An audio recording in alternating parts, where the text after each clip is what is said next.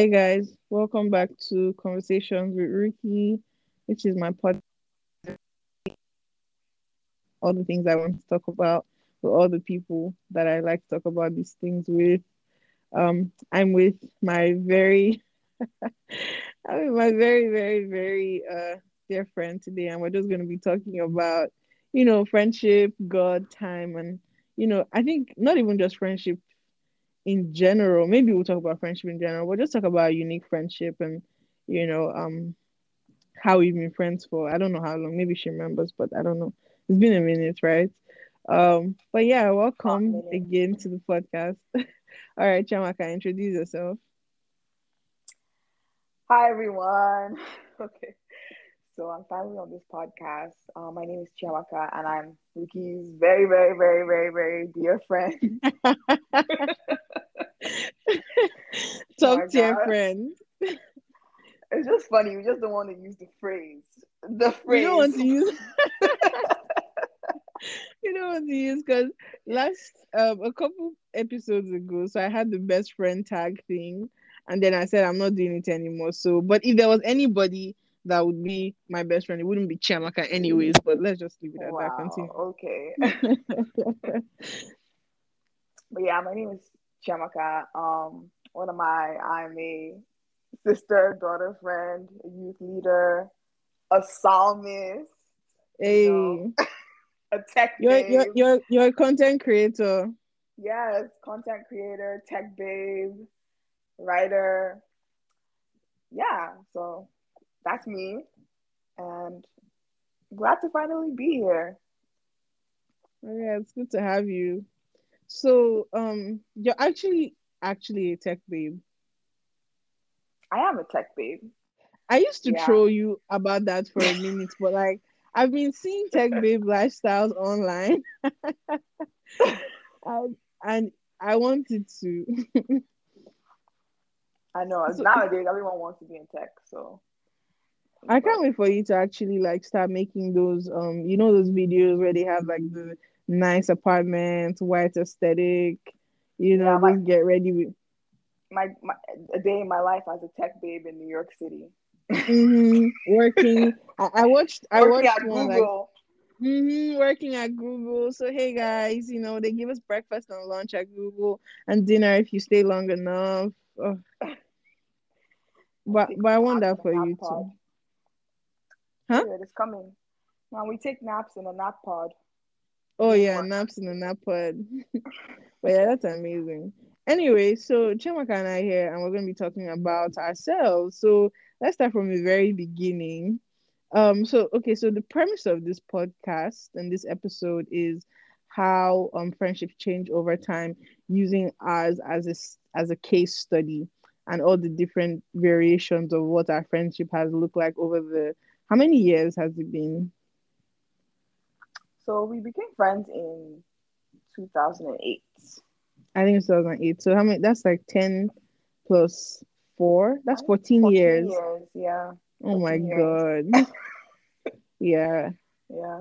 Okay. So so how did we meet in your in your um POV 14 years ago?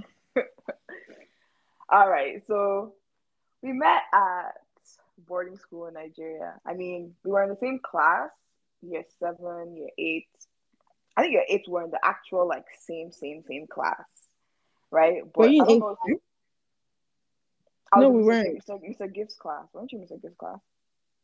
I was. Mm, I was in Mr. Gift. No, I don't think.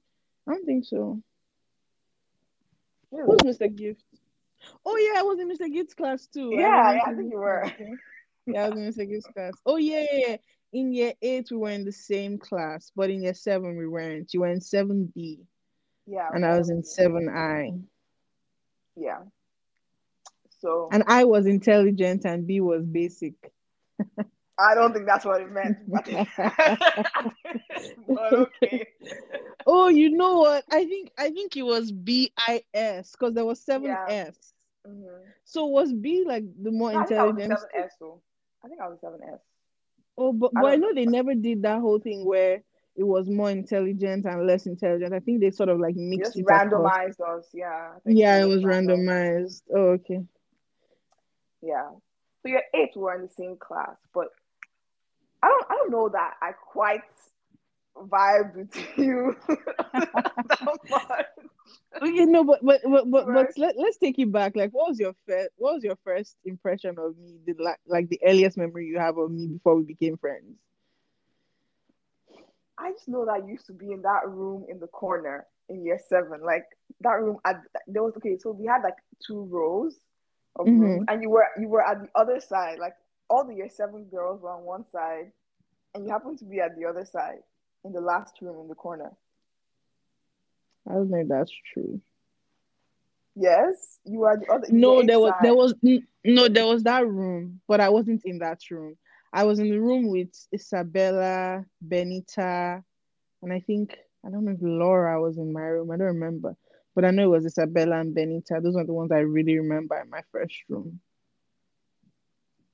really. I, I could I, I I feel like you were on the other side, and I just think you were this tall girl who was kind of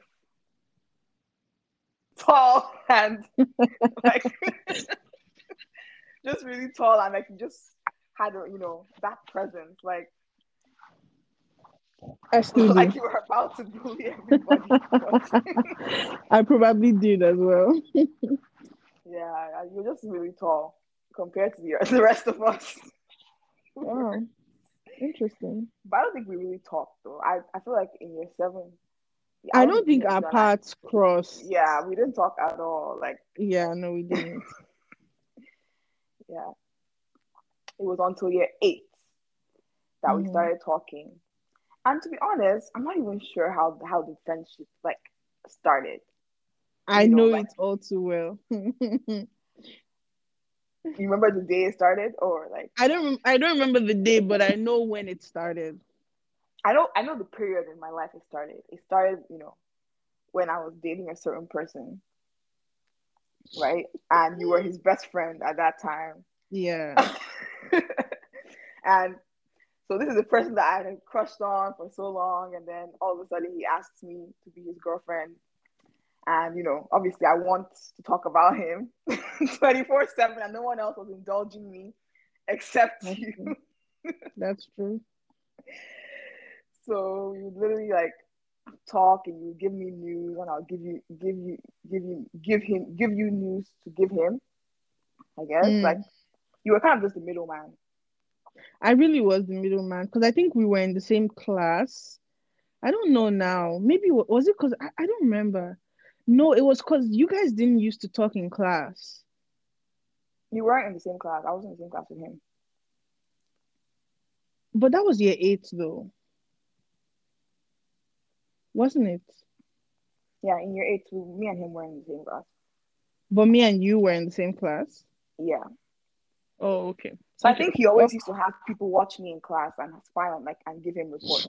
Like I was not I was not one of them. he had a couple guys in the class that used to watch. Yeah, I, I didn't even know that.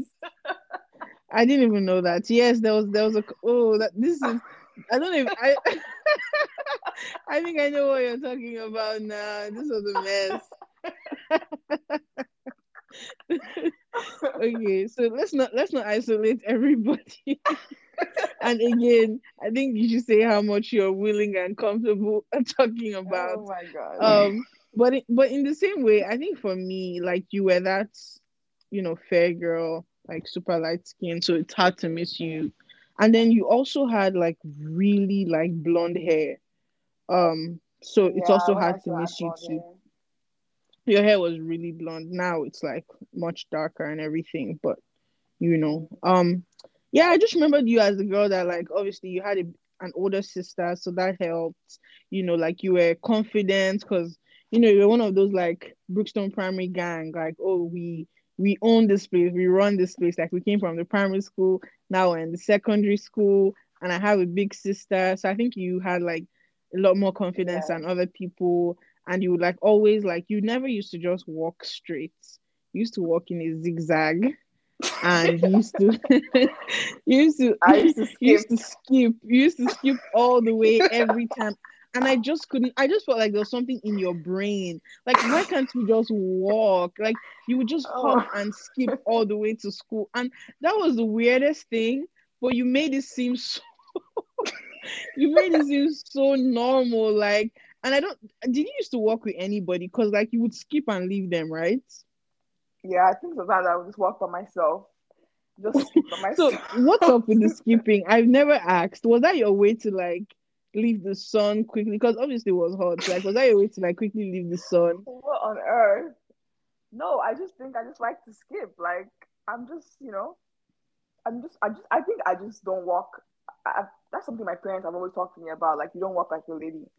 You know, like I just, I just, I just skip. But you don't do it anymore, surprisingly. But No, I um, don't. but but yeah, so that was that was the thing about you. Um, and um, and so yeah, so in year in year eight, so Patrick and I had been close. Like we were in the same class when we joined the school. I called his name. Um, it's okay. I don't know where he is anyway. So and he's probably not going to hear this. But but yeah. We're always um close from the first day that we got into the school. We were in the same class and we just became instant friends, like real friends. And like, you know, I would say that was like my best friend and everything. And so when he came, when you know, when we left year seven, I think he then had a crush on you. Um, and so it was sort of like him bringing someone else into our family, you know, because I had brothers, so it was easy for me to be like, oh, this is who he likes, like, you know, oh, and so we started talking. Because I think he would ask me about you and he would say stuff about you or whatever. So I, in a way, I just found myself in the middle, and I remember like, you know, we that that was when we started talking and you know you would always like you know always talk about him always talk about him but i think like you were talking about him and then we eventually figured out that we're both actually cool and then we forgot about him um yeah. i don't know think how for that's a while, a lot of people thought that all we talked about was him. But I think eventually we just started to really like each other.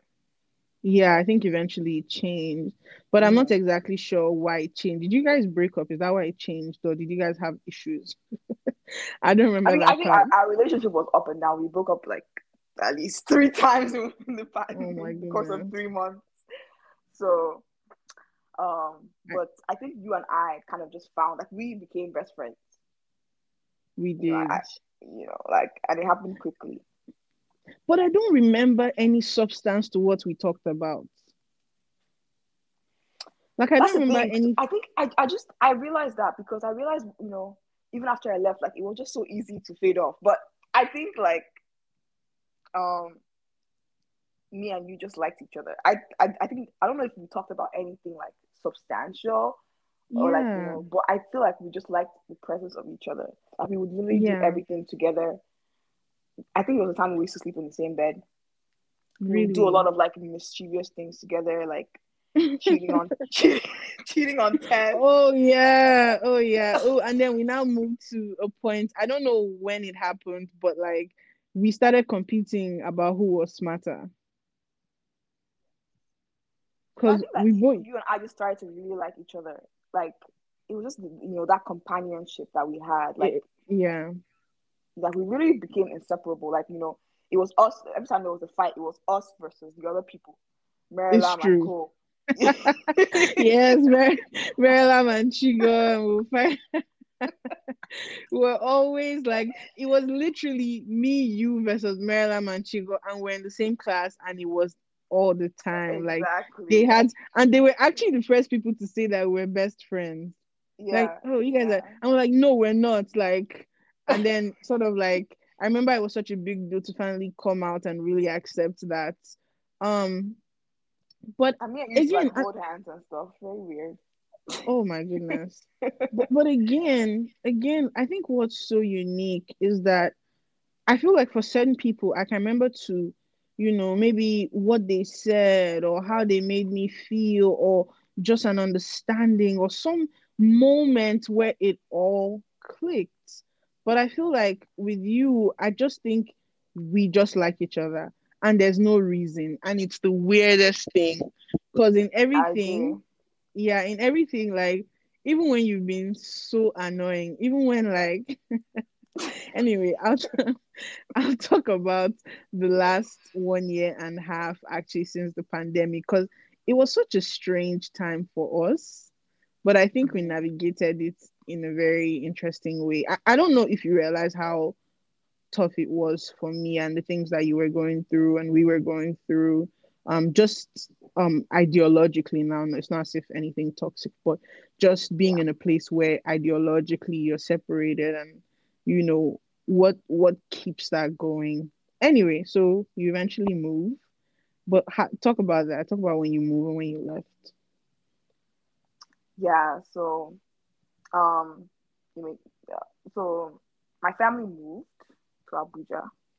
Um yeah my mom got kidnapped. So we moved to abuja we moved to Abuja. that was when you know kidnapping was the thing in port harcourt.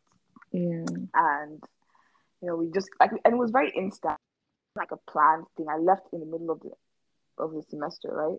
I never forget the day you left. It was in the middle of Yeah. the semester right in assembly i think maybe i don't know if you knew from you that your mom got kidnapped.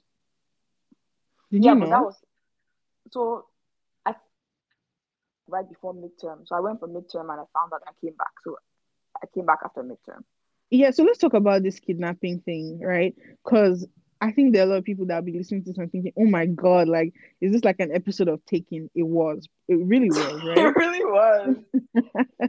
So um at, at a point in nigeria so this is 2008 right? And it's still going on now unfortunately. But I, I would say that's when it really started where um especially people who worked in oil people who were considered like you know wealthy or you know affluent like they became targets and you know people would kidnap them and exchange them for ransom and that was what was happening at that time.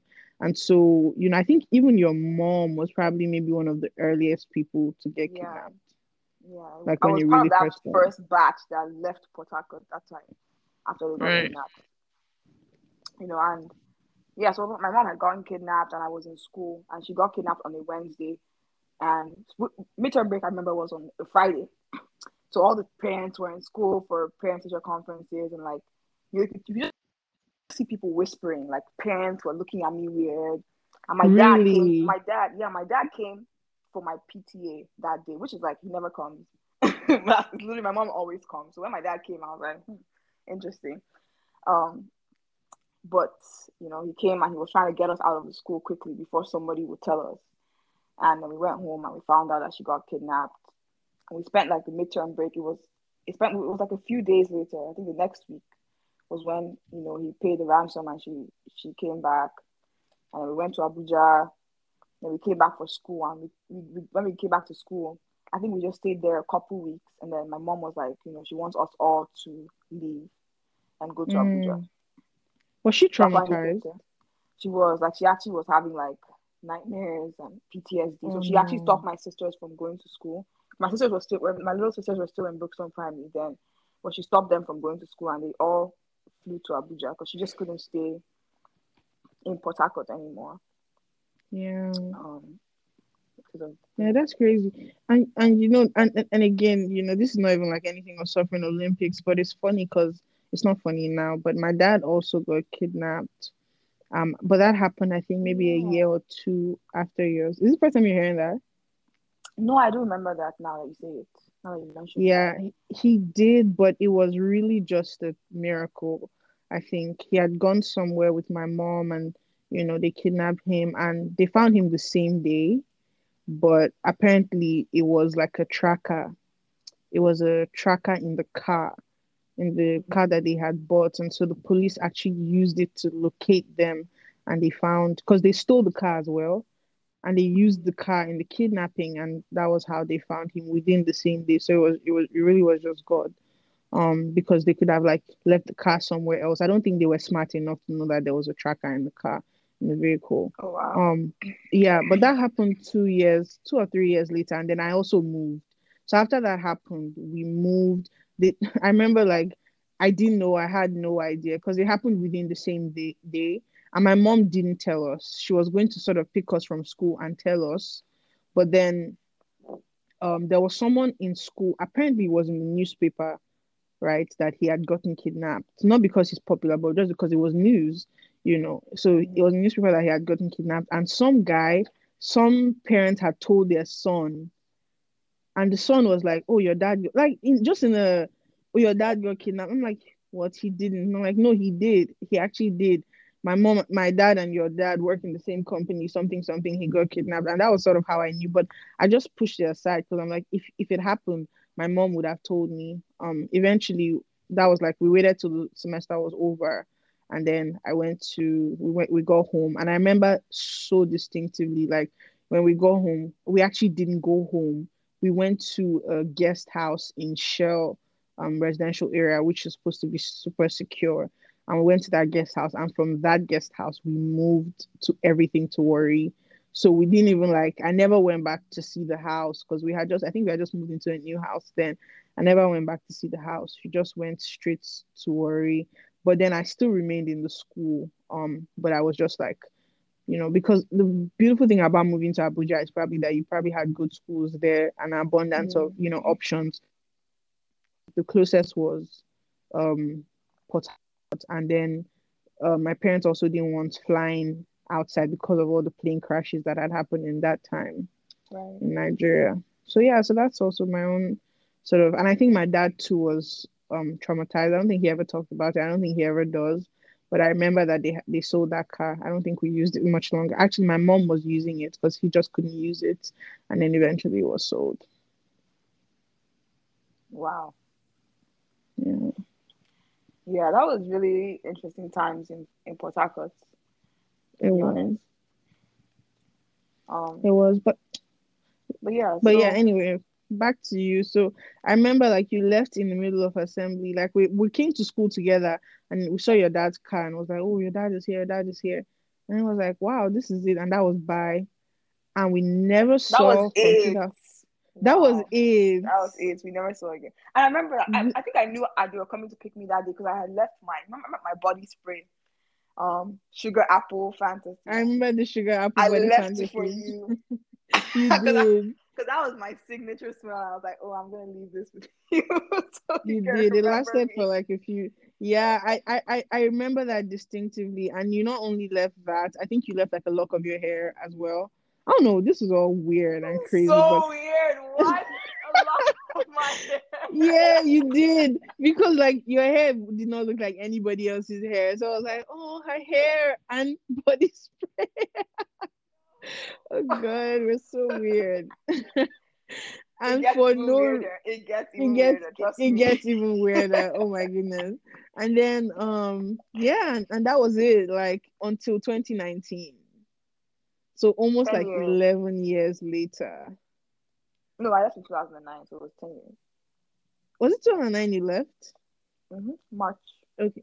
March 2009. Okay, yeah, cool, cool. So so there was 10 years later that we eventually saw um and so I guess the whole point of it is I don't know if I said this at the beginning how like you know you know the premises like friendships that change over time and so um yeah so talk about you leaving and navigating a new school. But then and so when you left that was such a um that was a difficult time for me. I won't say difficult as in oh i suffered.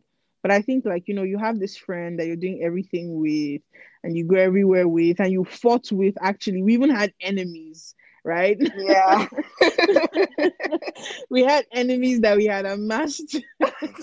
Yeah, a lot you know, teachers and, and students. To teachers and students. And remember something, Chiamaka, it was that we always like compete. I remember this, I'll never forget. I always tell the story how, you know, we used to like just cheat together. Like we're we're smart, but we used to cheat on the side, right? Um, we used to cheat together. And I remember one time we cheated together, and the end of the semester, I had a 4.7 GPA out of five, and you had a 4.5. Mm-hmm that's what happened. Don't look at me like you know what I'm talking about. that's what happened. And so you were like, what? But we do everything together. We cheat together. How come we don't have the same GPA? And I was like, yo, like we're not on the same level, like, you know. And then you were like, no. I think we're like, okay, let's stop cheating to see who smarter. Is, yeah. To see who's actually smarter without cheating. and that's how God saved us. But we stopped that semester. And I remember that was when you left, and we never actually found out who. We was never smarter. found out. Yeah, I don't think I ever got my GPA that semester. No, yeah. So, but I don't think it matters now. I mean, I'm smarter, but I don't think it really matters at the end of the Mm, day. okay. You know. um, but yeah. So, how was that for you? Like leaving and like sort of navigating new relationships, and you know, obviously leaving this your best friend who you had gotten so close to. Yeah, so I feel like initially when I left, I was kind of excited to leave, right? In terms of Mm. like, oh, new school, new environment. But then when I got there, I kind of realized that you know the, the, the dynamics were completely different. And then what was really tough Mm. about our our friendship was the fact that now we it wasn't even like, oh, I could talk to you on the phone. Like that wasn't the situation at that time. You know, it was more so like we would we would never talk for months. Like I wouldn't know what For was going on in months. your life. Yeah. Um, you know, you wouldn't know what's going on in mine. So we kind of developed a new habit where we send each other emails. Cringe um, emails, by the way. Cringe. and the these emails were literally just love letters. Like I don't know, I don't know what our relationship was back then. Like it wasn't like I was telling you anything special. It's mostly like, oh, Rookie, I miss you so much. I miss your smile. I miss your hugs. Oh. How are you? How's everything? You know, it's like you know, it wasn't like me telling you. Yeah, Oh, whole- I wasn't really like narrating my whole life. but then there were like there were some updates there were some updates Yeah, in there like there. oh yeah little updates I, I i think oh and this is like also you know one of the things that i love about you and just you in, in general i think that you're so i'm just so drawn i think over time and even now i'm so drawn to people that are really resourceful and smart and teach me new things. And the first time i ever IM'd anybody was you. You know Yeah, like Yahoo you guys don't know how much of a yeah because i im means like okay i don't know if everyone knows what I im instant messaging means that you open your message app and you text someone and they reply back. That was not there when we are growing up. And it's amazing to think about that now how that we didn't even have that like born 96 Exactly. 97 it's like you know you're growing up in the early 2000s like gsm just came out around then around like 2000 right?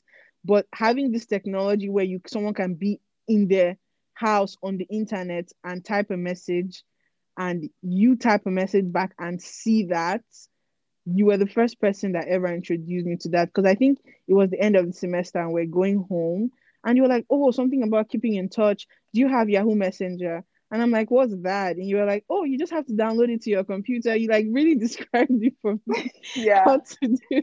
And then i That's I remember used to that talk you to my little boyfriend back then. oh my goodness. You were always the way you are now. Anyway. But oh, wow.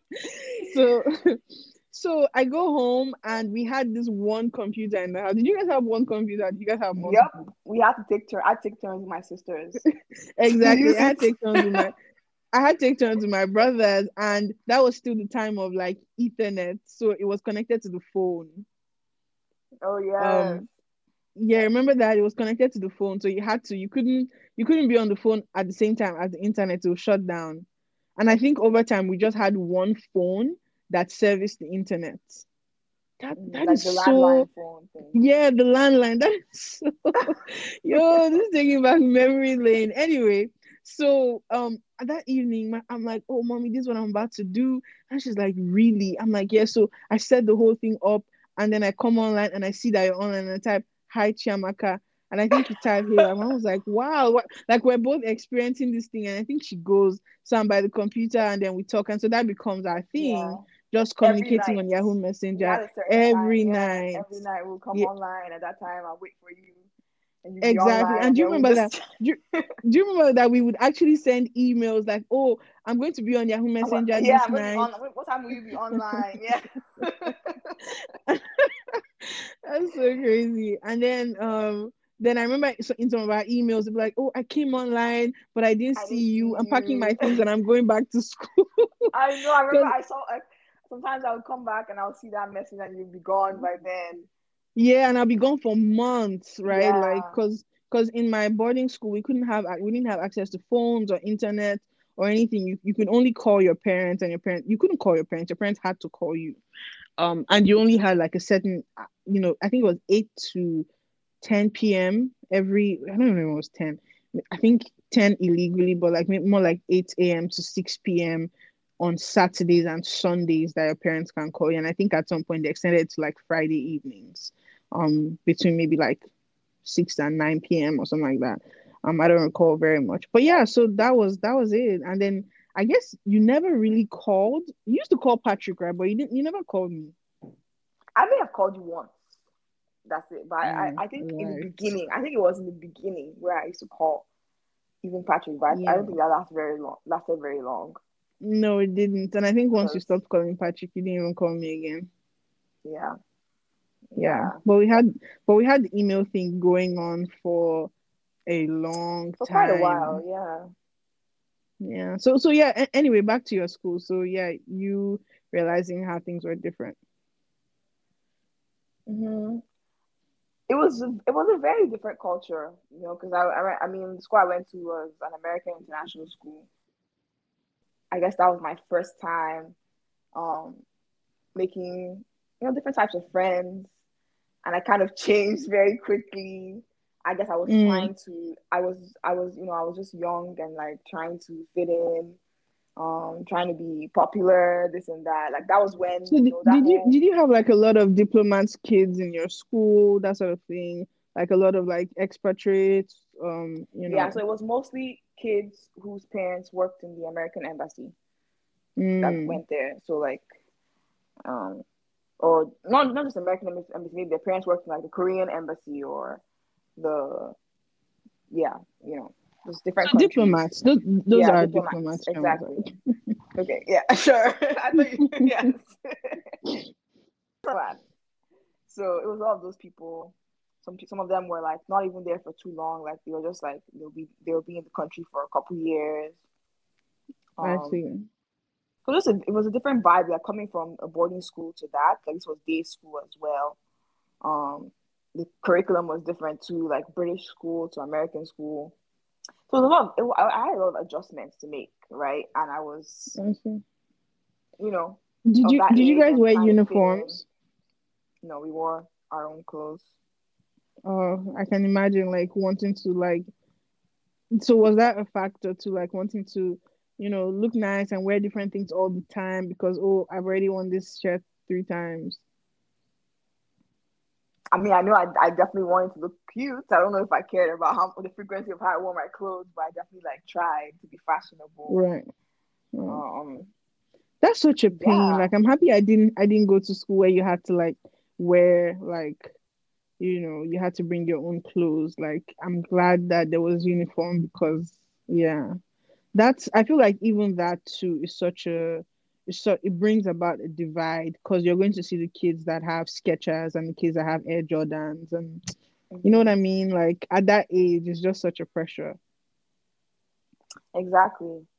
Uh, I think that, that school was it was just a it was a big transition because the culture was just so so different from Brookstone. Like the culture. What made it different though? You're not giving us too much information. In terms of just kids coming from different i think it was more diverse that's what it was mm.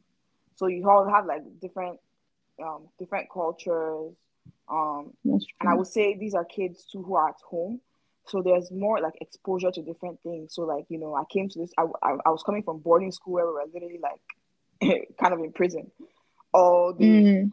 and, like where maybe like kissing was such a big exactly. deal whereas to like where people like there's a party every weekend. There's clubbing.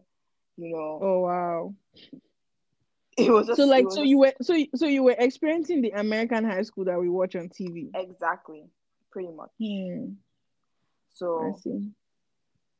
I I think that time I really like went through a lot of like pressure to fit in. I don't know if anyone pressured me. I pressured myself. Like I was really actually trying to like in my first year, I think I just wanted to, you know, make friends and be cool. Um, yeah, So yeah. it was different. And and I think I think it was also around that time, maybe like a year or two years into that time, where like the communication for us started to break down. Yes. Um, because we realized more and more that we had less in common. Exactly. You know, I I think like part of me, part of that like was definitely my fault because it was like me, oh, I'm moving on. You know, I'm starting to meet new people. I want to make new friends. I don't really, I, I don't really speak your language anymore. I speak a new language. So I was like, I kind of like wasn't really interested in those Brookstone relationships anymore. Mm-hmm. That included the relationship I was in. Like we also broke up because I was, you know, I was onto something else. Yeah, you were you were out in the world. yeah, I think we started yeah. to have less and less in common because I really I didn't really know what was happening in your school. So because you would be gone for months at a time and then right. come back and like it's like so much has happened, dude. How like how how how do we connect? That's true. That's true. And, and I think I think also like without without even realizing to like obviously you know they say oh is it what do they say is it like distance makes the heart grow further but for me distance only makes me forget you like um but what what was i think was that you know when someone leaves i think when when you leave and when someone leaves are two different things. When someone leaves right you hold them in a picture and you don't oh. think that they will change. Because all you have of them is that memory that you captured right usually is that I- ideology that you captured but they've gone on they've lived their lives. so i think for me i really couldn't understand what the shift was even in your tone in the way that things were so it sort of seemed like you know this person is from my past we're not i won't say on the same level but it was like we're not engaged in the same things. Yeah. Exactly. And so I think I yeah, so I think that naturally it sort of took its it just went to where it went to and that was how it was for quite some time actually. But and in that time, so what was going on with you? So I can tell what was going on with me. In that time, you know, I was, you know, I went through boarding school. Um, I ended up graduating, graduated well, thank God and then I moved and I came to Penn State in the US. So I, I moved to Pennsylvania in the US, whereas you had come to high school earlier, and so you were already yeah. here. And I remember that for many years, the next time that we would reconnect was when I came to the US and you were in the US. So I was in Pennsylvania and you were in Connecticut, right? Yes. Okay. Yeah, so yeah. So so after I was in school in Abuja, I was there for a couple years, and then I moved here to America, and I went to boarding school. Um, so I was already here. Um, I don't, I don't, I, in that time, I don't think we really had a relationship. To be, to be honest. No, it was sort of silent. Like, and and I don't think that I had anything against you. I just knew yeah. you as someone that I know, right? You know, it's like, oh, I know this person. So that was it was sort of like sad not to think about it, but it really did deteriorate because of mm-hmm. natural reasons. Exactly. It's like being a child, you're just growing up and yeah integrating with your environment and just wearing each other's lives. We haven't seen each other for years. We hadn't seen um, each other for years. Like maybe we would message. Oh, and we also shared the same birth month. So I was mm-hmm. August second, and you're August 20, 21st. Oh my goodness. I was, you know, I, your your your birthday was my Skype password. So I really, always, yeah. I am telling you, our relationship was interesting. it was, but yeah, I don't think I ever did any of that cute stuff. Um, my password was yeah. I'm not gonna say what my password because what my password was is still what my password is today. So, um, but yeah. So um, yeah, what was I saying? I was saying like okay, so for you, what you know, where were you at when I found like I moved to the US and we sort of tried talking. Oh yeah, I think over the years I had just very different. You know, that was a time of my life like I've I've gone through all this people pleasing and wanting to fit in. You know, I I think at that point I was probably like in one of my worst phases in life, you know, just being like sad, um, being very concerned about like how people perceive me in school. You know, I I, I remember we had spoken and like you were just like, wait, this is interesting. um, like I wasn't confident anymore. Like I wasn't the same person I yes. was. Yes. Like I, I, lost. I, I lost that. I lost that spark. Can I say that, Chiamaka? Like that was the biggest thing when I when I reconnected with you after I came to the US. And I'll say two times that it struck me was I remember the first day I was on my bed. I was just like what 15, 16. I think I was 16. My mom had just left me. I was in my house by myself. I was living, I was actually living in an apartment all by myself, which my auntie had helped me get as the co, you know, guarantor because I couldn't, how could I rent an apartment by myself at 16? And I was living by myself. I was living off campus. So I would take a bus every morning to school and then take a bus back. I didn't know anybody. Like literally, I moved to the middle of nowhere by myself and I was living this life. And I called you a few months into that experience and we just talked and you told me about your school and you know I don't think you had gotten into Boston University then. No, I was still. Had you? Yeah, you were still no, in boarding school. boarding school. Yeah, yeah, because I think I was like a year. I got in a year, and then you got in next year, something like that. Anyway, so I, I think I also skipped a class, and maybe did you have to do a class when back when you went to American International School? Mm, kind of. you put it that way, not really, but kind of in terms of conversion. Yeah. Right. So, so I think yeah. So anyway, so I'd gotten there and we're just talking, and you know, I remember, I never forget the statement you made. It didn't occur to me then, but it occurred to me later. And you're like, oh wow, I don't think my parents would ever let me do that. And you you said it in a way that was like, really, like your parents would let you live this kind of life.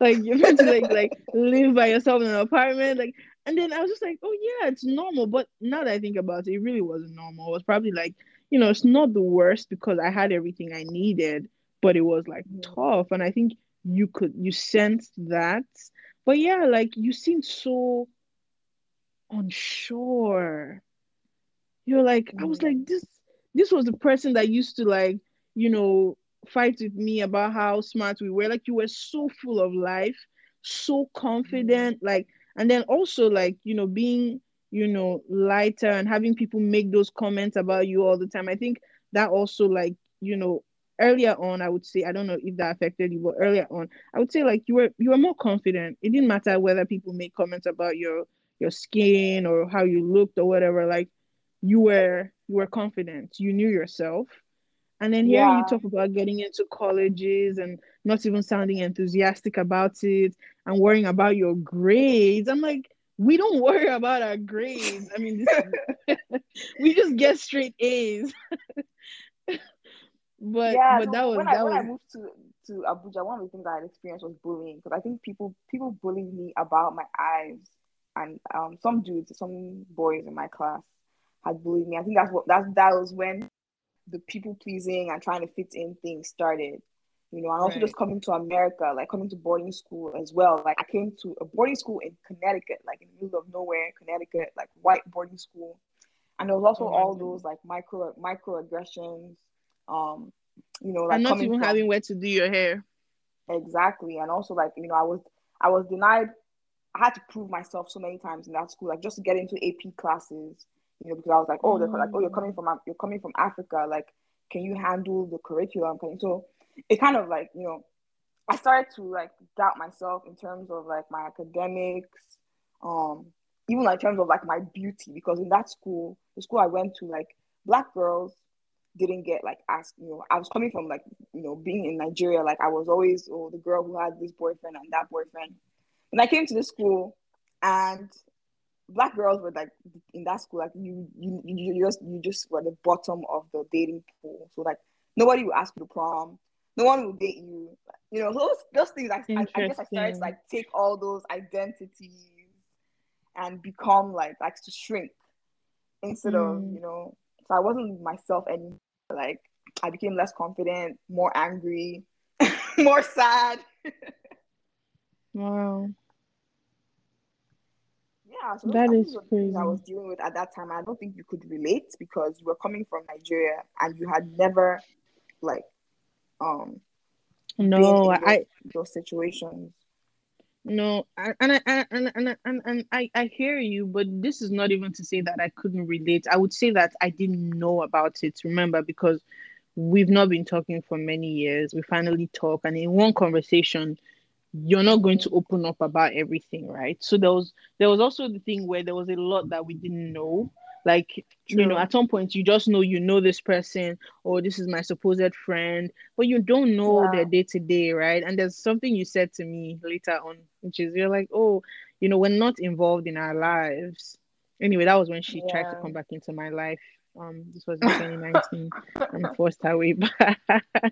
but but yeah, so we're involved in our lives anyway. But but something that I will say was radically different from in our experiences was remember that in the school that I was, and again, this is this is God, this is just you know how it was. I'm not I'm not even being proud about this, but I had graduated like at the top of my class.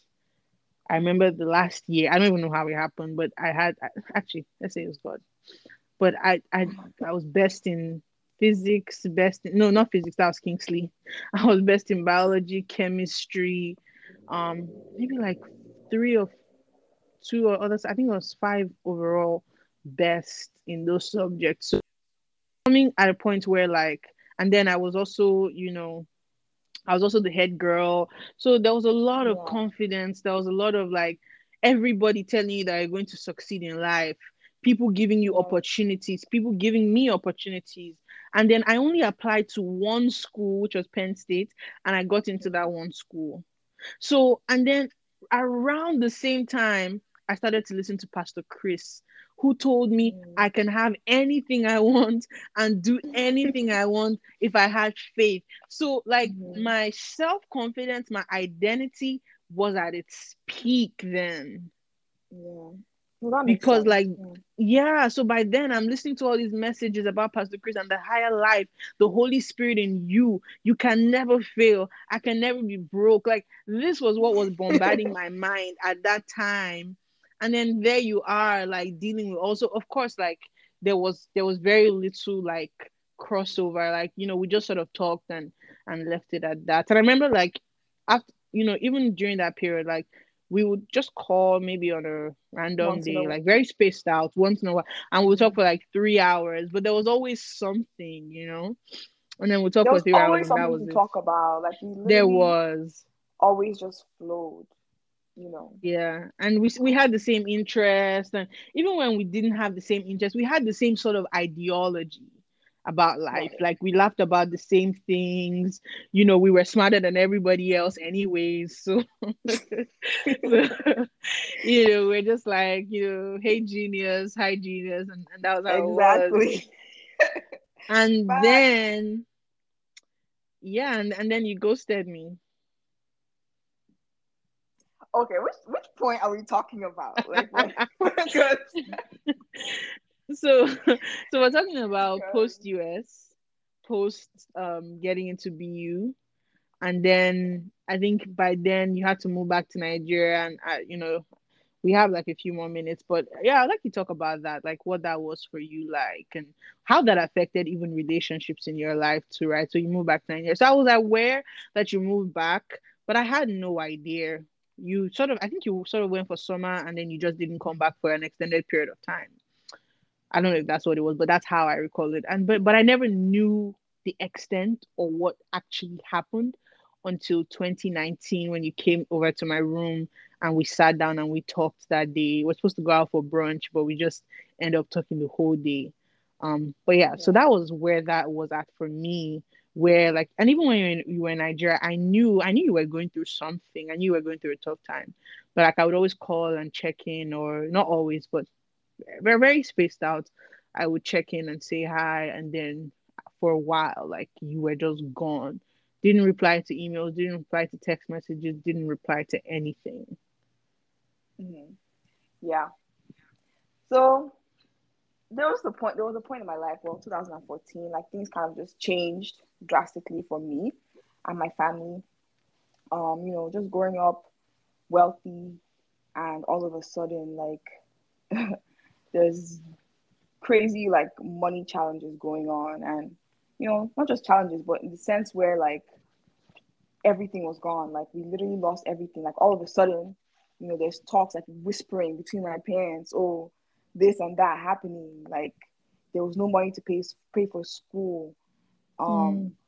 and you know even my dad getting arrested and just different things were, were just going on um and the biggest challenge too was just was just the money. Like you know there's just a toll that it takes on you when like going back to school is a, is a problem. Like you know right. at the beginning of the semester like you running around with oh this office and that office and this office and that office. And that was going on from my freshman year of college.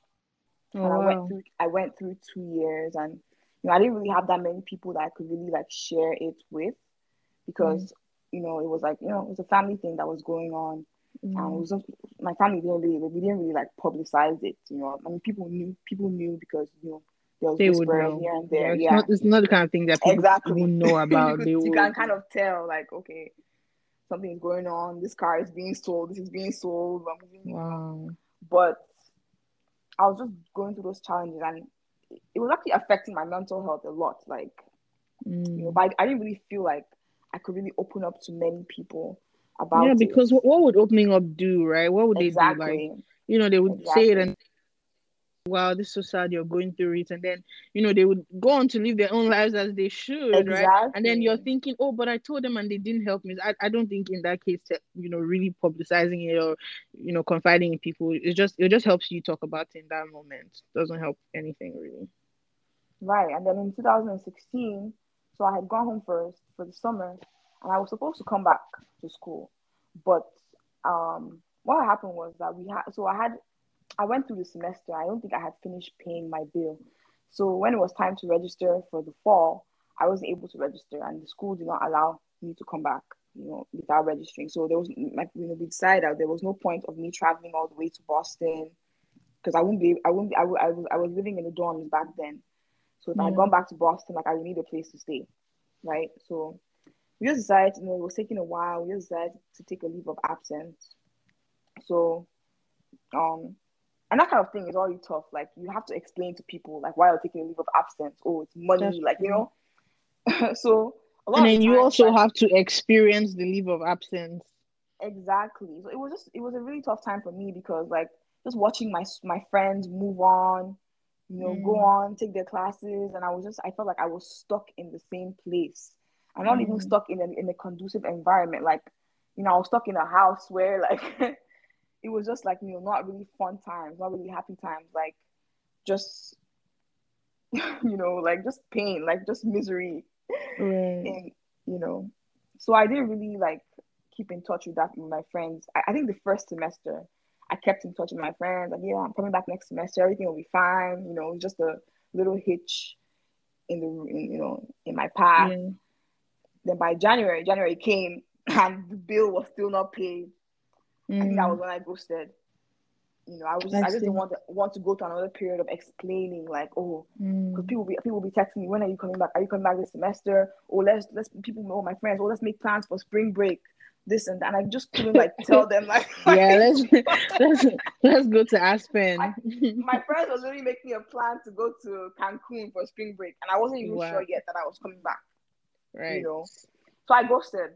I just stopped responding to everybody's messages. But but do you can I ask you a question now in retrospect and you know respectfully? Do you feel like during that time you could have processed things better had you known better? Or do you think that it was impossible to to be happy through that? Um to be honest i think that as time went by because i was there for quite a while.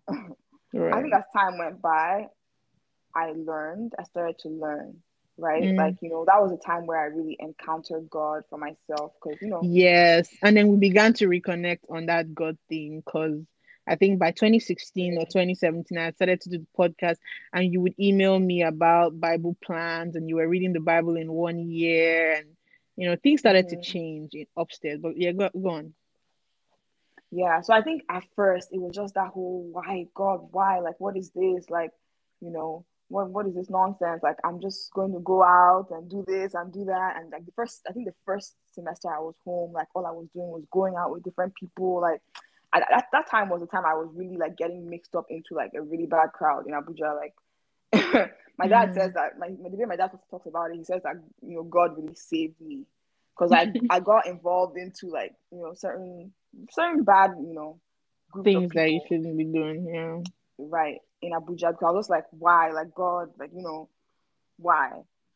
Um, mm. but then as time went by, you know, I um I decided that you know what, let me actually get to know God for myself. Like let me just give Him a chance and let Him let Him just teach mm. me in this time. Let Him show me what it is like what is what god what is the reason like you know what's the reason why i'm in this situation right now mm-hmm. and that's when i mm. decided to start getting to know getting to study the bible for myself you know because i mean I, I grew up christian but over the years like i don't think my relationship with god was especially when i when i moved exactly when i moved to america even like i don't think my relationship with god was very strong at that point right so i kind of yeah. especially when things started going um, things started getting tough in my family, like I started, I literally was just moving away from God because I was just of, of the mindset, like, why is God allowing this happening to happen to me?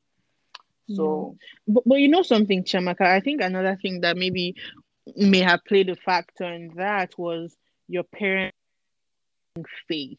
Like I can imagine going through yes. all these things and then you hear your dad praying in tongues or you hear your mom worshiping and singing and still praying despite everything. Like did that ever draw to your mind like okay, why are they doing this? And then okay, maybe I should check in and see what's going on with this God thing. Yeah, because my parents, honestly, it's really them because they really I think my parents were so overwhelmed that they didn't know what else to do but hold mm. on to God mm. because I feel like if they didn't if they didn't hold on to God, I don't know where my family would be right now. It's like they had no other option because I'm not even really going to into much detail, right? Because you know, I feel like that's a story that my dad will tell, you know. But um they I think my parents were in a place where they had no other option but to hold on mm. to God. So they mm. so sometimes like when things would happen and I would look at like on the days when I would have to reach out to my school and say, Oh, I'm not coming back so they'll they'll be the ones encouraging me, like you know, all things are working out for our good, you know. But then God the will be the one encouraging them because exactly. I'm sure it must not be easy to like look your child in the eyes and tell your child whom you've provided for all your life and say, I can't do this for you. Like I can't send you to school. You're gonna have to call exactly. your school and tell your school that you can't come back. And then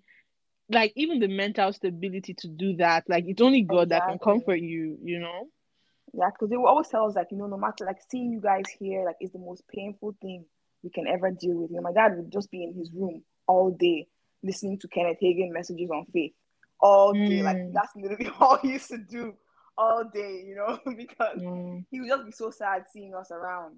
You know, so my parents like they always encouraged us and you know they, they put us through like they, they didn't they literally didn't let, let us slip away. Like they monitored us, you know, they, every day we started a tradition as a family where like we would come together and we would take communion every single night. And then we had this favor, this faith confessions that we would say. And they would gather wow. us every single night and we would just mm. make confessions about ourselves and our lives and all that God is doing. We just pray together as a family, worship. Like, we did that every night for two years. Aren't, every single aren't night. you aren't you now living in the reality of those prayers? Exactly. And I just think That's... about all that time. Like things could be could have been so like the devil really really came for my family. Like the, the story would have been that we moved back to the village to be honest. Mm. but god honestly like he really saw us through because even as things were challenged it was so challenging like the provision that he made like even just keeping us strong mentally as a family that's because, true. you know like keeping my parents together you know, as a couple. like, yeah. I mean, you you this is the kind of thing that makes men commit suicide. My like how many that one time that he was he was in his room and the devil told him, ah, go kill yourself. Look at your yep. your, your, your, your children. You know, your children are here. Like, are you are you even a man? He told right. that, that that happened to him, and he. Yep. Yep. Most men when they when they when they get to a point where they've lost everything they're like, okay, this is it. I can't face the world. I'm done. The devil tells them they get a gun or they jump into the water or they jump from a building and that's it. And for God to like, I mean, so many layers to this testimony, but I'm just wow. Exactly. So my parents really just kept me grounded. And you know, as you know, as I saw their faith, like, you know, I kind of wanted to tap in. I guess I was like, okay, let me let me really see, like for myself to really tap in for myself, right? Mm. And that was when it was that was 2017. I think it was the beginning of January. I decided that okay, I'm gonna give this a try this year, and I'm gonna get to know God for my own self. Um, and that's when my relationship with God started to progress, and I started to like get stronger mentally. Um, mm. You know, because it wasn't even until 2018 that I finally got to come back, and even coming back, more challenges. But um, I think that you know that decision I made at that time really just shaped my life into what it, it is today. Mm. Because you know it really gave me the faith to even come back at all. That's true. You know, so I think my parents were very like they were really the pillars that really just like propelled me into like you know getting stronger in my relationship with God and really just discovering God for myself. Um, mm. I think if they if they didn't have the faith, I don't know where the rest of us would be because you know they really just held on. They held on strong for us. They really did. Mm. That's amazing. I feel like this got serious like so quickly from like joking around about many things. But again, that's that's what conversations with Ricky looks like. You know, we go from deep to like almost crying to like laughing again change the fact that you ghosted your friends.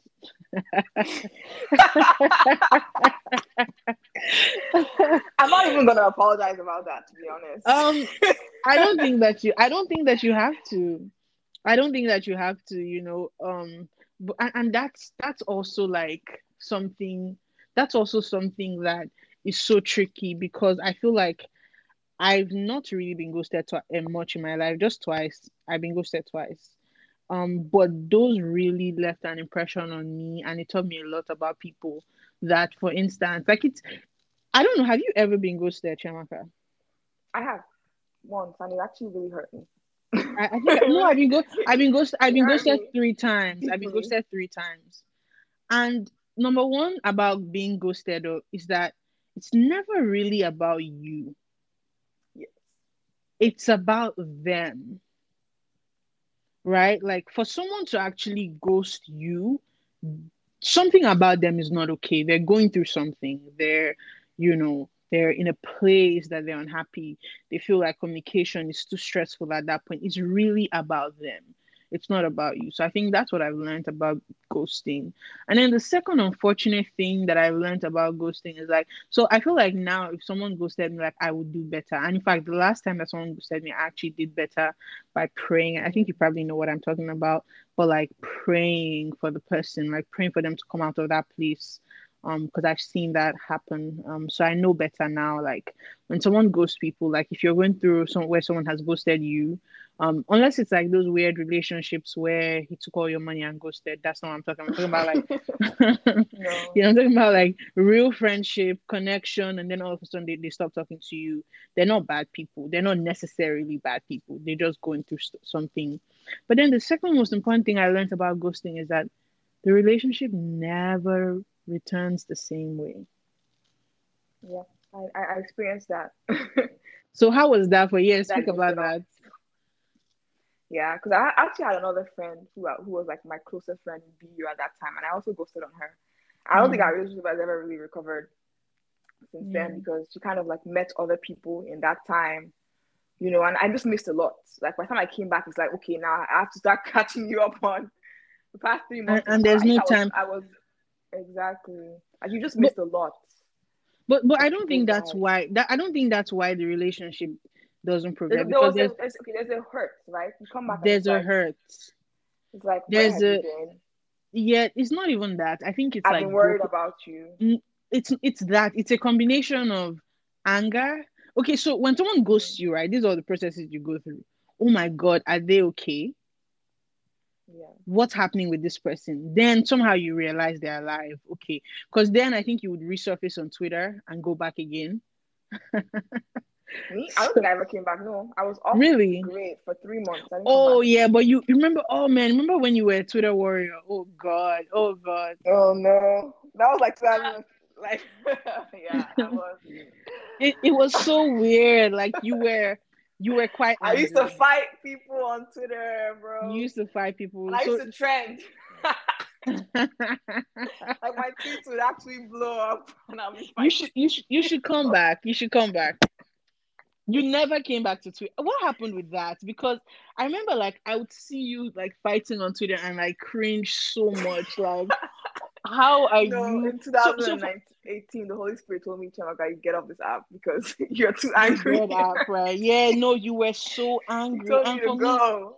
it was cringe because like yeah you were so everything was prickly like you were red no nah that's crazy you're twitter warrior again the real friendships they stand the test of they stand the test of time and like seeing your friend be a twitter warrior and all that. But yeah back to ghosting. I think i think you go through the process of like oh are they okay? Then you find out they're okay. Maybe somehow you find out they're okay right? And then you realize then it's anger. Like why are they doing this?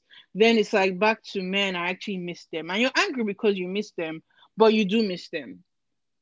And then it's like back to anger. And then suddenly like after a while you forget about them. You don't even think about them. And when they resurface it's like i don't trust you anymore i think for me that's what it was. It's like and and, and it was it, you, you could tell like i think it was that okay we you know i'm happy you're good.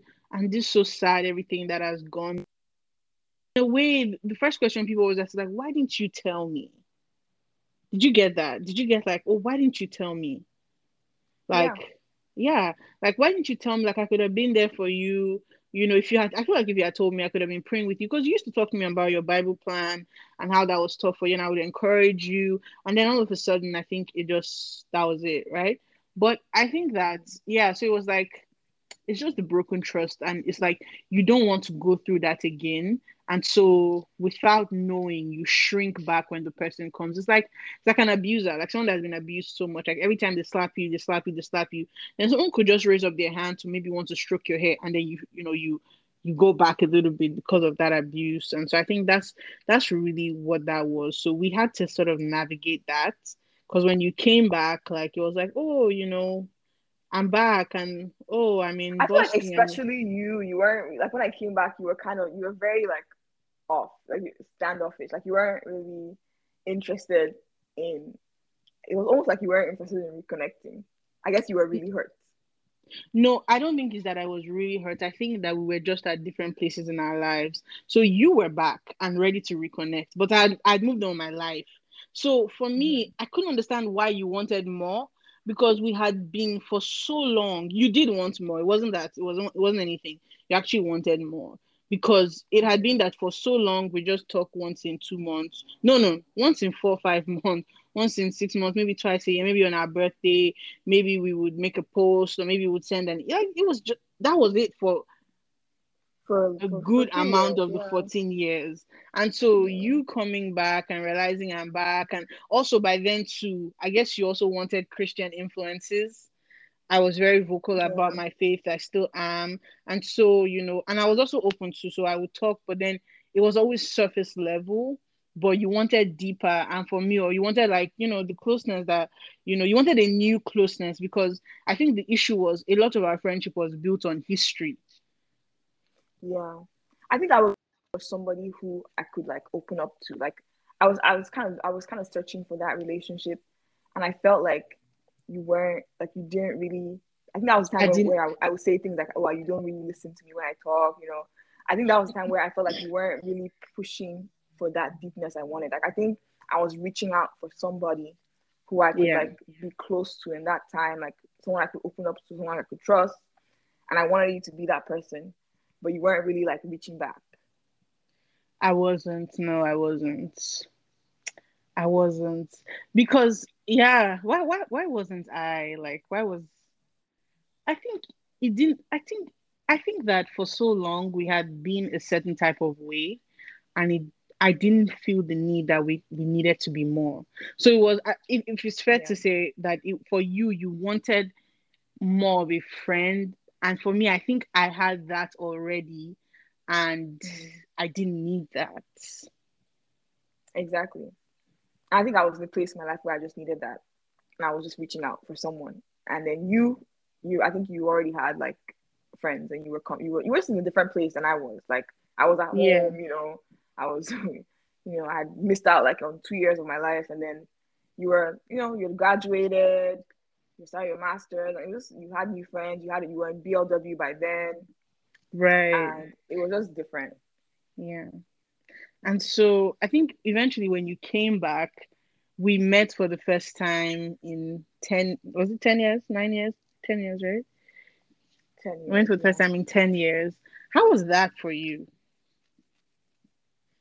Um, now this is all the process back to reconnection because since then we've been much cooler than we were all this time. But yeah, how was that for you? I think that was like I felt like that that meeting was right exactly when it needed to happen.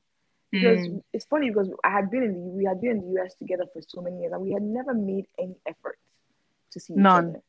Right. Like zero effort. but all of a sudden, like I think I just you know it was, it was almost like the Holy Spirit orchestrated for us to meet at that time. Yeah. Because of the you know the way that our lives would take shape afterwards. Um, right. So it, I think it just felt like it was just meant to happen, and, and you know, from then on, like things just spiraled. I wow, I don't know if spiraled. I don't know if spiraled is the right word. Good, oh yeah, maybe not the right word, but I think things just took shape. Blossom. They blossomed, yeah.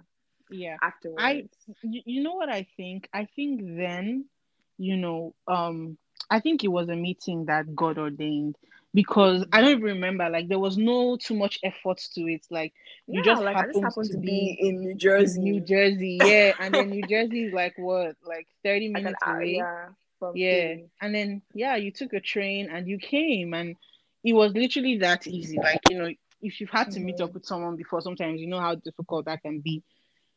Um, exactly. Um, but it worked. But it was nice seeing you, like, cause, for, cause for so long when I when I saw you, I realized how much you were such an imaginary person to me. I know. Like, it was like our you, relationship was so different. It was like it, I didn't so the first thing that caught me off guard was like you talking with your hands. And I just I'm like I was blown because I'm like, wait, I I didn't know you talked to your hands, but then I realized there's no way I would have known that you talked right. with your hands. yeah, just noticing, noticing all those mannerisms. Exactly. the way you walk, noticing the way that I bump into you on the sidewalk. Oh my god. so I you still can't walk in a straight line. You still can't walk in a straight line. Like you don't skip anymore, but you keep bumping into me and like uh, yeah, seeing seeing all that was nice and refreshing. I think that day we went went to get Thai food, and I picked yeah, you up from the train. But you were so was it? Were you tired? I think you were. No, it was I. I was the one who was tired. I actually was yeah, the one who was tired. Yeah, because I just come from work, long day. That was a Friday, and then when on Saturday we're supposed to go get brunch, I was supposed to meet up with another friend. Um, but yeah, that was when we actually sat down and talked about everything, and you know, you explained everything that was going on, and you know, that, that I think that's a weekend that God ordained because eventually, like I think your your spirit, your soul was just crying out for more for God. More.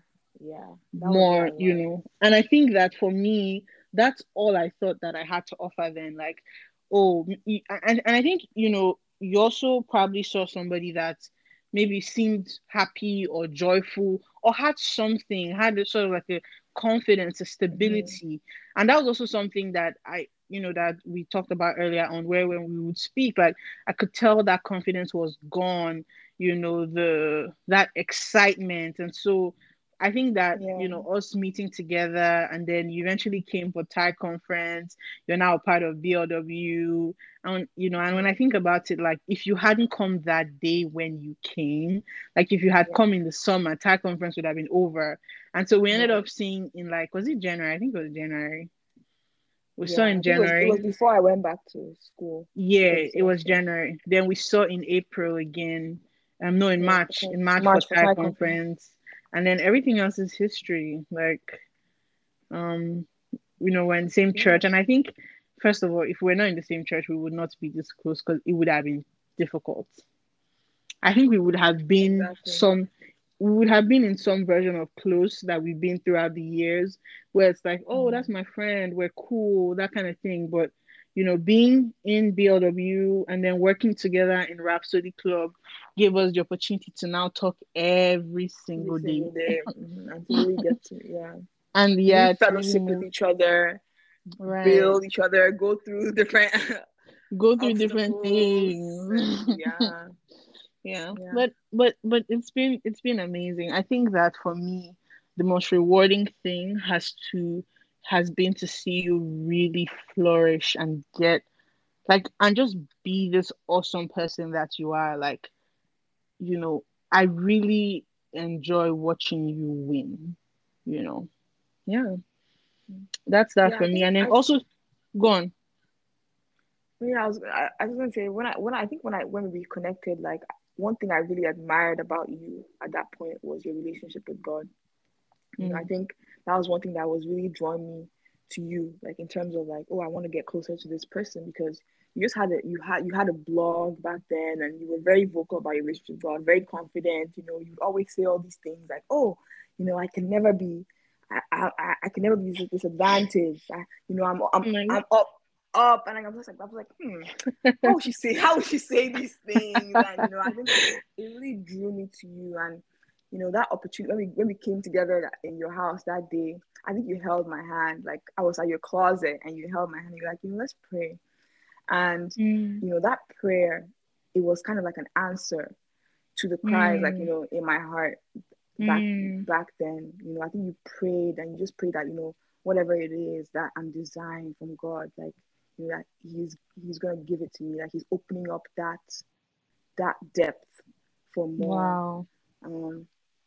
So, yeah, that was you know. So I think over the years, like you know, just coming into BLW and working with you in Rhapsody Club, it was just literally like an answer to the prayers. Because at that time, I was literally looking for more. Like I wanted to serve God. So yeah, much. you're looking like, for like an anchor. Mm-hmm.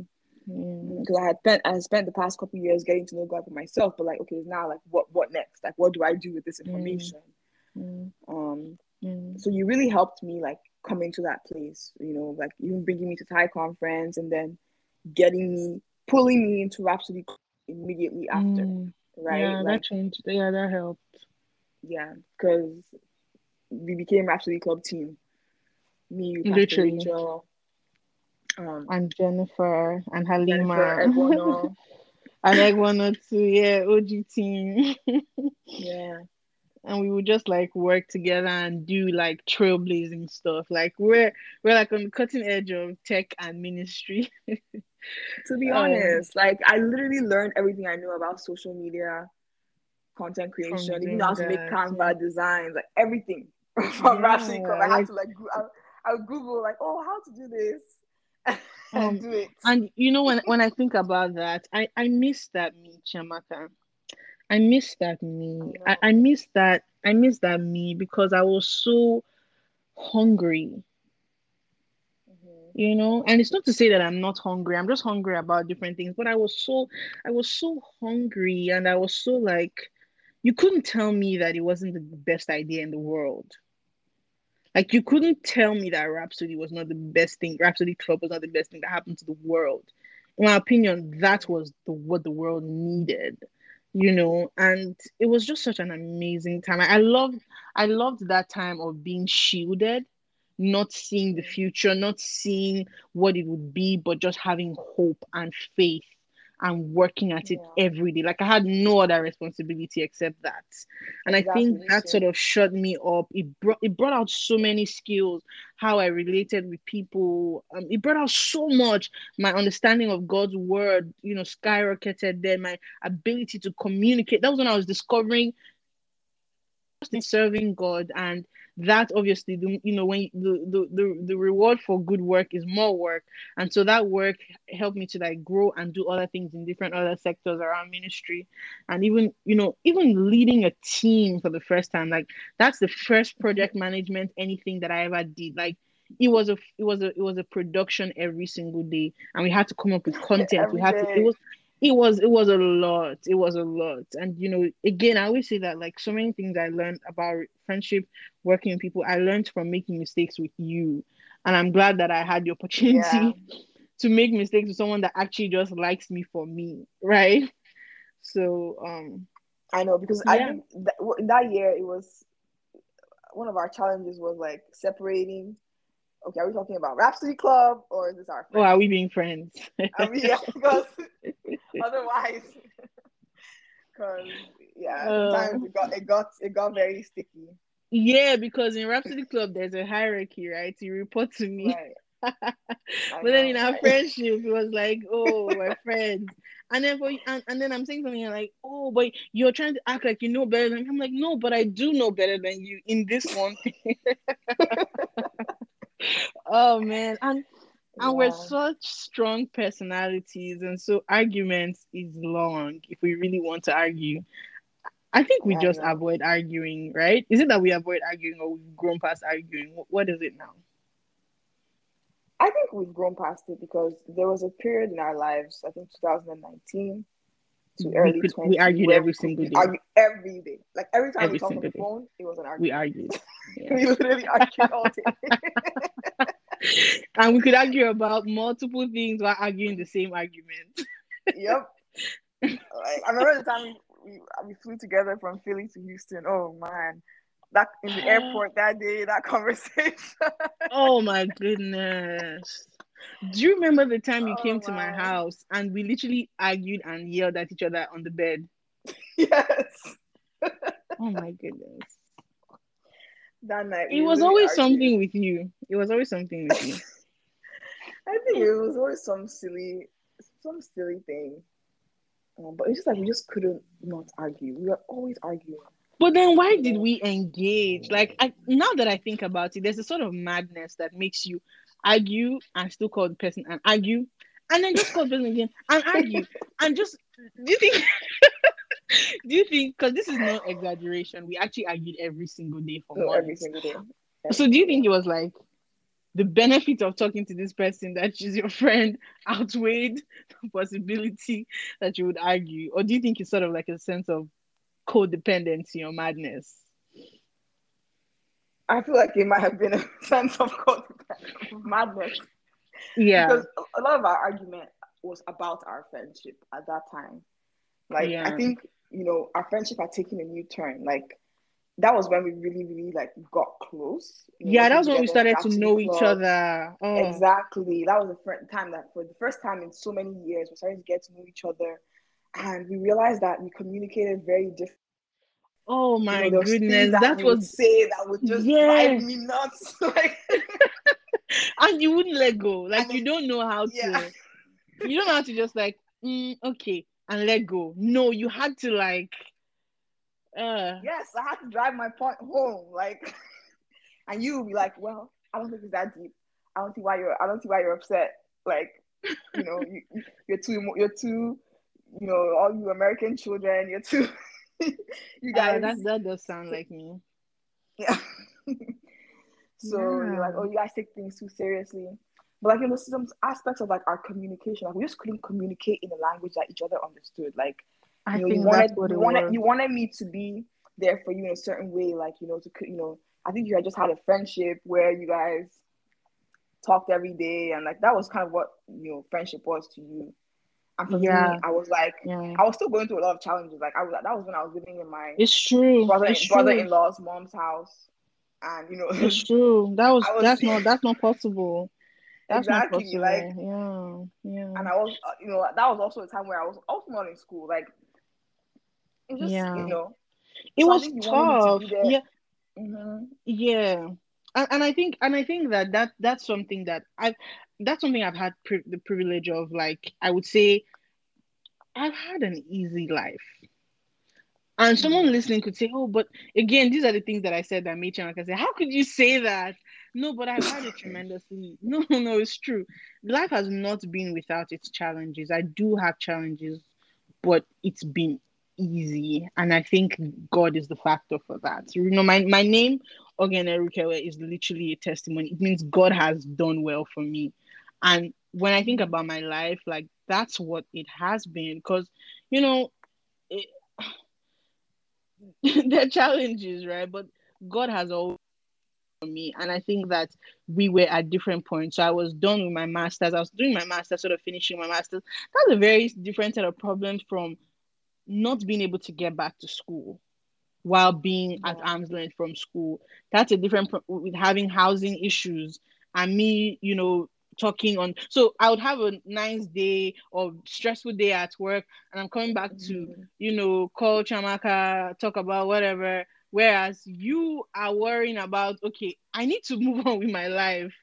This place right. that I'm living, I need to be living somewhere else. Like those issues, and it's like you can't when you're going through that you I, but i didn't know this then and that's why i say like a lot of the mistakes that i made i had the privilege to make with you because mm-hmm. i was coming from a simplistic life view and in a way i think i still do but i think the holy spirit helps me because that's privilege to be able to your only problem is that you had a busy day at work.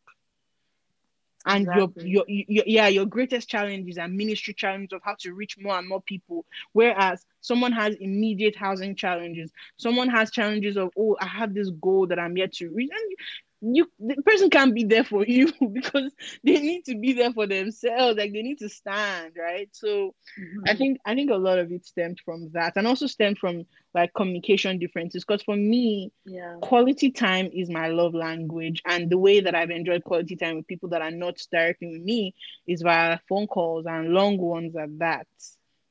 Right. You know um, i don't think i just i don't think i had. You didn't have the bandwidth yeah that's you just didn't have the bandwidth. It was not something that interested you very much.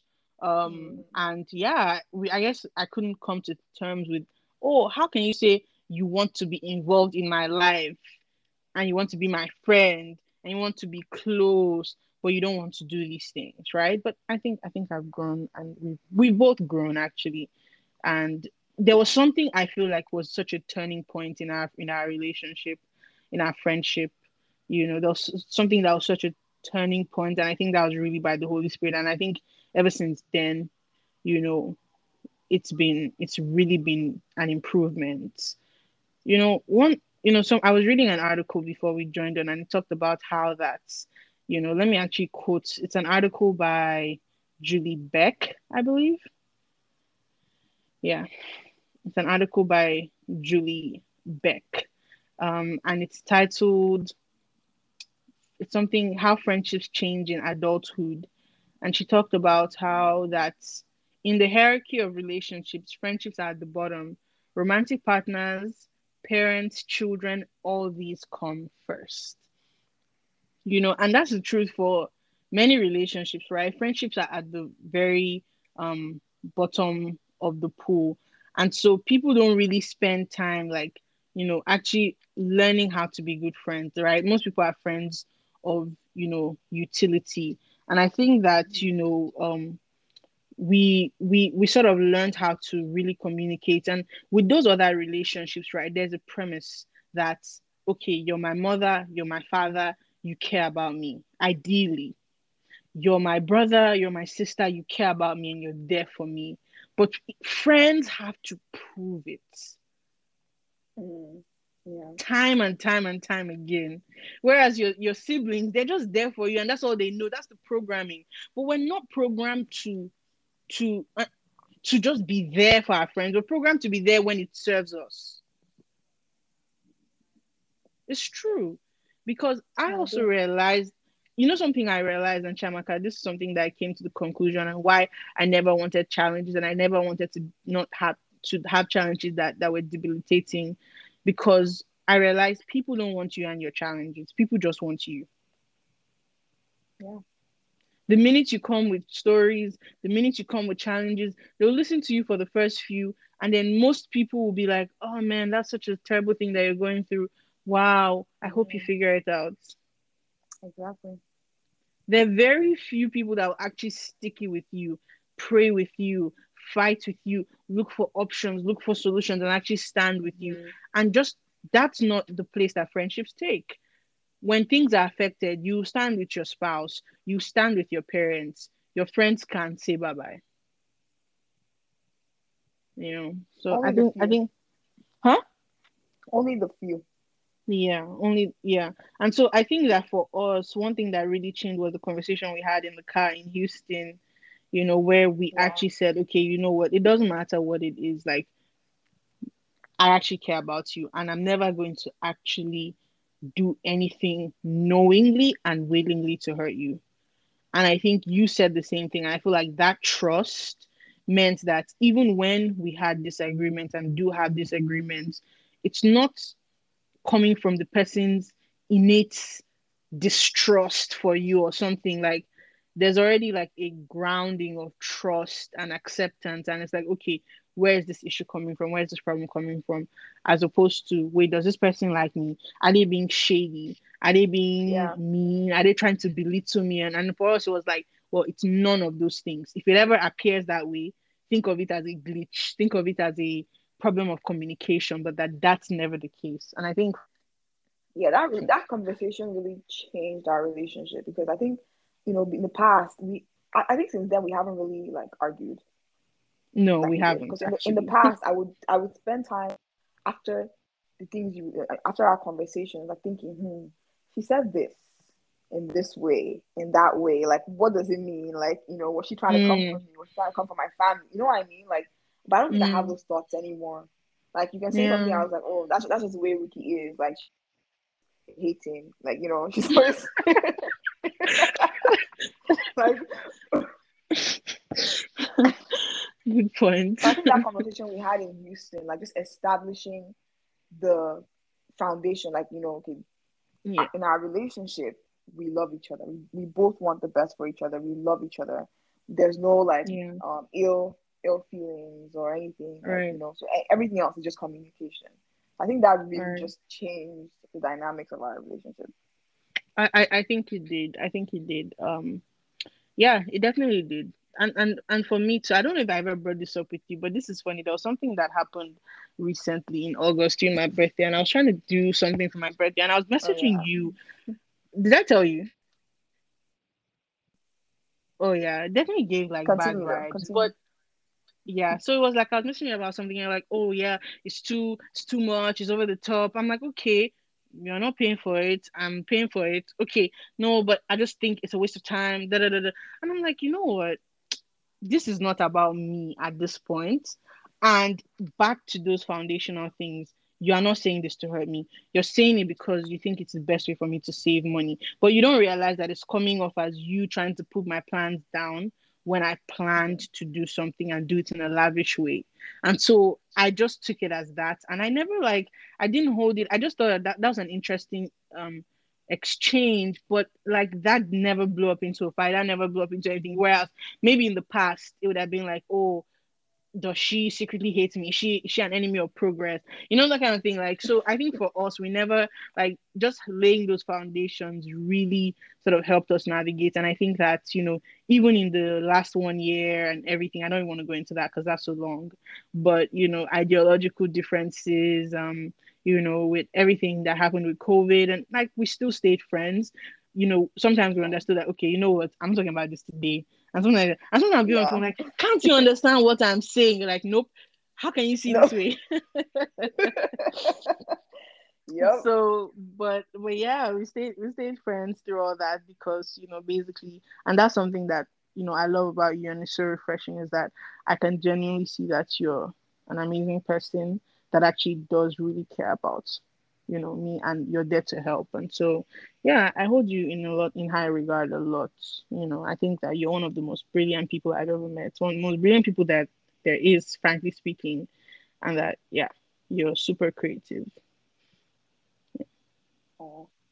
Well, I think the same about you, to be honest. Like, you know, I, Of course, I think 'cause one it's I really no, yeah. I, I just like how, you know, our relationship produces a lot. Like, you know, we come together, we Mm. talk, and it's like magic happens. Like, you know, it is like it's, it's kind of sad that we don't work together that much anymore. Um, I, I mean, I've been inviting you, but let's not talk about that now. but we literally were that team. We're actually that No, yeah. team. I feel like, like, I think were on. on the, if we we were like the same cell, if we're in the same the space, same church. nah, bruh. I'm sorry, And but it's, it's all like- over for everyone. and and I feel like when we're in our creative space, there's so much unsaid things that we don't have to like we we get it, like you get it, like we don't have to explain Yeah. it to each other. And we have Yeah. we both have taste for quality, taste for good Mhm. things in life. Like we get it and you get it. And that's something I love about like I would send something to you just to look at and I trust your your opinion, I trust your feedback because you just get it. Like you know where I'm at, you know where I'm heading, you know what's up with what's up, and that's yeah, we do make magic, and you know, yeah. Yeah. If I'm ever in a place where I need ideas, I just come to you. Like that's that's you're the first person I always think of. If I have an idea and I'm trying to like bring up cracks in the idea, you're the person I come to mm-hmm. because I know Yeah, that you same. just get it. You know, so Same. that's Just like that's been yeah. Yeah and, I, and i'm glad sort of you know god reconnected us and i think back and i just think like just unlikely situations we came to the same school and something beautiful and god has used really this friendship for the kingdom because you know we still be doing things we still be connecting people we've, we've, we've had times where we've prayed for people we've prophesied into people like Mm. that intimacy that comes with prayer is just yeah it's everything and we've fought we've fought things we've we've won we've seen testimonies um nah Mhm. so too much Oh yeah, definitely. It's it's an it's a God ordained friendship, um, Mm. and I think that's what has kept us throughout the years. it's just you know, God had a plan for he us, did he did Yeah. And now I think this so- is we're, we're at a place where this is kind of like one of the best places we've ever been in our friendship. i think so. And we're actually talking like more. I think we've talked this year like just in january and february more than we talked last year probably. I think so. Mhm. um but we're, we're in a good place. I know that talking is obviously always better because clearly like when we did talk way more it was not better. But i think that you know even in our understanding and just mutual encouragement and you know it's it's really been it's been good. So yeah so do you um recommend me to anybody else as a good friend? No, I, and I say no because I don't think you have space. You don't, you, you're not the kind of person who knows how to balance. so you think you take the back burner yes. lol very I think that you, you're the kind of person who has one person in your life that's shining Hmm. at every given point. But it's not you now. Yes, it is. Who else? Okay, good for you. But It's good from that you think that. I'm getting better at balancing it. No, apart from that, Yeah. to be honest, yeah, you're you're actually you're actually one of, or if not the one of one of the best friends I've ever had. Um, I think you're you're the right person for anyone to have in their corner. Um, because that's the nicest you know you, you just you just have you're just grounded. This is just something about you that's just grounded, well packaged. Like you know you have a lot of wisdom, so you're adding value at every at every moment at every Mhm. point. You know, so if you come into someone's life, like they will first of all their relationship with God will thrive, their prayer life will thrive. You know, you will Hallelujah. also like you know even the things about them that may not be you know you won't leave them in the same place. Like, you know, if the person is out of school, they'll they'll go, they'll go back. Like, you know, you you, you, you kind of like just bring that ground grounding to people's lives, you know. Mm. And you know, you're also, you know, very giving. You know, you're so, one of the people who just gives a lot. Like, you know, you're the kind of person who say, "Oh, lunch is on me, brunch is on me." That kind of person is, you know, it's nice to have people in your life who give, right? Mm. Especially if you're a giver as well, because then you Oh, you are like you. You've been you've been extremely generous to me. Have. No, you have. I, I think so. You have. I mean, we've been generous Yeah. to each other, but you know, I don't Yeah. expect generosity from people. But you've actually been generous, even to the point where I feel like I owe you, and I do. I do owe you a couple of things, so I'm trying to make up for it. But also, I think one thing about you as well is that you just care deeply Yeah. about people. Oh. I'm I'm changing that uh, because pe- people people stress me out. Like, I'm telling you, like we're at such a good place. oh my god. but I have to I have to no, but I think I think I do care deeply, and sometimes it's so deep like that I take it as my own thing, and I'm learning that Mhm. um that deepness is is so, supposed to be channeled to something else. I think that people are different, right? I, I think one thing about you was that you're willing to. There's always upward mobility with you. I think whereas Yeah. there's some people that really maybe they don't really want to change, right? And so or they don't want they, they like I won't say they like it, but I'll just say people are different. So I'm really learning about that, how to you know address that and drive that and maybe not even allow things affect me because i think things affect me deeply like if you tell me something about yourself that you're going through like it, I, I carry it with me and it becomes my thing as well so it can be good and it can be also bad too Yeah. Mm. So But- definitely, I think you're Yeah. a great friend and you're a great person in general. So, um, but anyways, I know I'm always gonna be number one. So absolutely absolutely um i think so so is this so um anyway i was going to ask about bridesmaids but um i think that's a given That you're my maid of honor. yeah Yeah. Wh- now whether i would do it or not is the answer Wow. Cause Rookie be turning people down. You're like, oh. oh no don't say people. Actually people yeah. No no but so so here's the thing. I always like when when i see that they have a lot of sisters i always say like oh no you know your sisters are there and you know i'll be helping now you know that kind of thing. So but i don't i think i have to say yes. Like i have to see that moment for you and i have to be such like i have to do that like i don't think i would Of course, I know you wouldn't. yeah I don't know about no, I don't know whether you'll be my maid of honor. Let's be honest. I don't know. We'll see. You're Okay. still on that trial. I mean, I think it.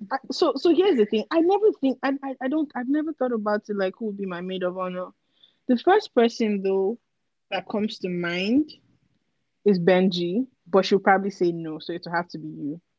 And it's not because of any special attachment. I just feel like people are different. I don't really see you as like the caring type. Rookie thinks I'm literally self-centered. no, I don't think you're self-centered. I don't think you're super caring. I think you're definitely going to be the bridesmaid that'll be worrying about her makeup and her hair. Wow, that's not true. But I don't even mean that in a mean way because that, I just feel like you're you're the person that yeah. I think you're the person that will like be worrying about her shoes, her hair, um, no. making sure that she has posted on the gram, you know, while living like, oh, another thing I love about you, I think you're just such an amazing writer. I love your voice when you write, and my the highlights of my birthdays. One of the highlights is usually when you would make that Instagram post, or you know, if you send me an email or something like that. So I really enjoy like reading you your your, your work, your writing, because I think you just pour out your thoughts, um, so amazingly in words more than speech. Really, Oh, that's my gift.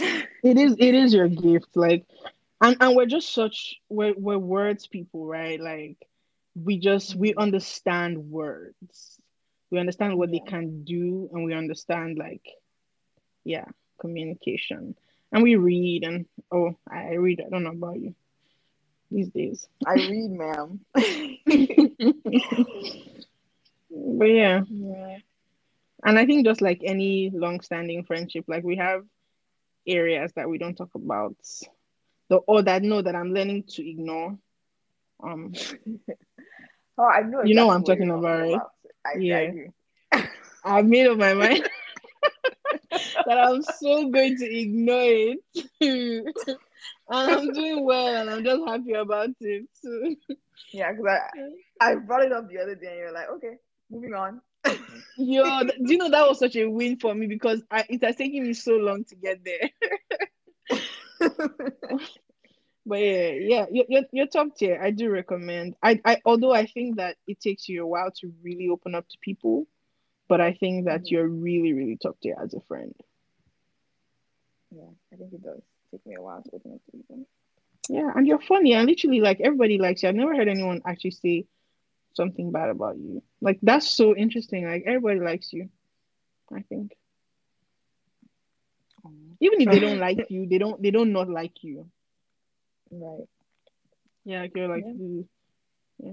You should be more controversial. You think so? No, I don't. I was just saying that. but yeah, it's about to be two hours long. But this has been such an amazing Right. conversation. I think even for us, like I enjoyed it. I don't know whether other people are just gonna be like, do you think other what are these people? people What do you think other people's reactions is gonna be? I know. What What are they taking from this? Well, I, I think it's I think it's, it's a lot to learn Yeah, I um, think so. about our journey. Mm. I hope they enjoy it. I hope they enjoy I, it. I and really then did on, on, and enjoy this conversation. But I think a lot, you know, I think we just went into another level of depth. We It's did. It, it's kind of Yeah. deep, right? I'm thinking like no, and you know the funny thing, other other people that are my friends are going to think, dang, like Ricky, Ricky, Does not have this level of depth with me. I just know that they're going to be like, ah, this is Ricky's, but it's not. It's not true, guys. It's true. Say. Ricky's best friend. I don't use that word. I don't use that word. Default, my mom is my best friend. I, so so because here's why I don't use that word. Mostly because of Chiamaka. Because Yeah. I'm going to now finally agree. And then you say, Oh yeah, no, I don't really think it's me, right? You've done that to me before. I I can't get burned twice. I have, I have. I have. So I don't use that word and mostly not with you. But if there's anything like friends for life, you know, you always tell me like, oh, this is a forever thing. And I do believe that and I do agree. It is a forever thing. You know, we'll see our kids. Ah, but rapture. Anyway, even in rapture, we'll still be cool. I agree. Yeah. But if we do have kids, we'll see our kids. We'll try to set them up together. You know, I'll send them to your house for holidays and weekends. I thought you said I was that friend who you never trust with your kids because I was No, but but but but you're you're you're, you're, you're evolving. You're evolving. So you would be the you would be the auntie that has a chef in her house. true. Yeah. Yeah. You would be the auntie that has a chef in her house. Like, you know, you would you would be the auntie that like, you know, that would, you know, make sure that they're praying and reading their devotionals and like, yeah, I would definitely trust you with my kids. I think you're evolving. Great. Yeah. And you also be like the nice godmother. Oh. Imagine our kids not liking each other. Ugh. I don't They don't know what we've been through. They don't have a like, oh yeah, she's just my friend because my mom and her mom are friends. Yeah. All right. Well, I just wanted to end with this quote that I got from an article. Um, and it says, Friendships that last a lifetime are those in which the balance between give and take, honesty and support, and a genuine desire for our friends' well being are paramount. And it couldn't be truer for Chiamaka and I. Give and take, honesty, support, and just a genuine love and just desire to see the other person progress. And I hope that you experience such in your friendships coming. Um, it's been nice and amazing talking to you. Um, and yeah, Chiamaka, any closing words for the, the audience? um, get you a friend like this. Oh, Love you. alrighty. Love you too. Love you, everyone listening. Um, till I come to you again next time. This has been Conversations with Ricky. Bye. Bye.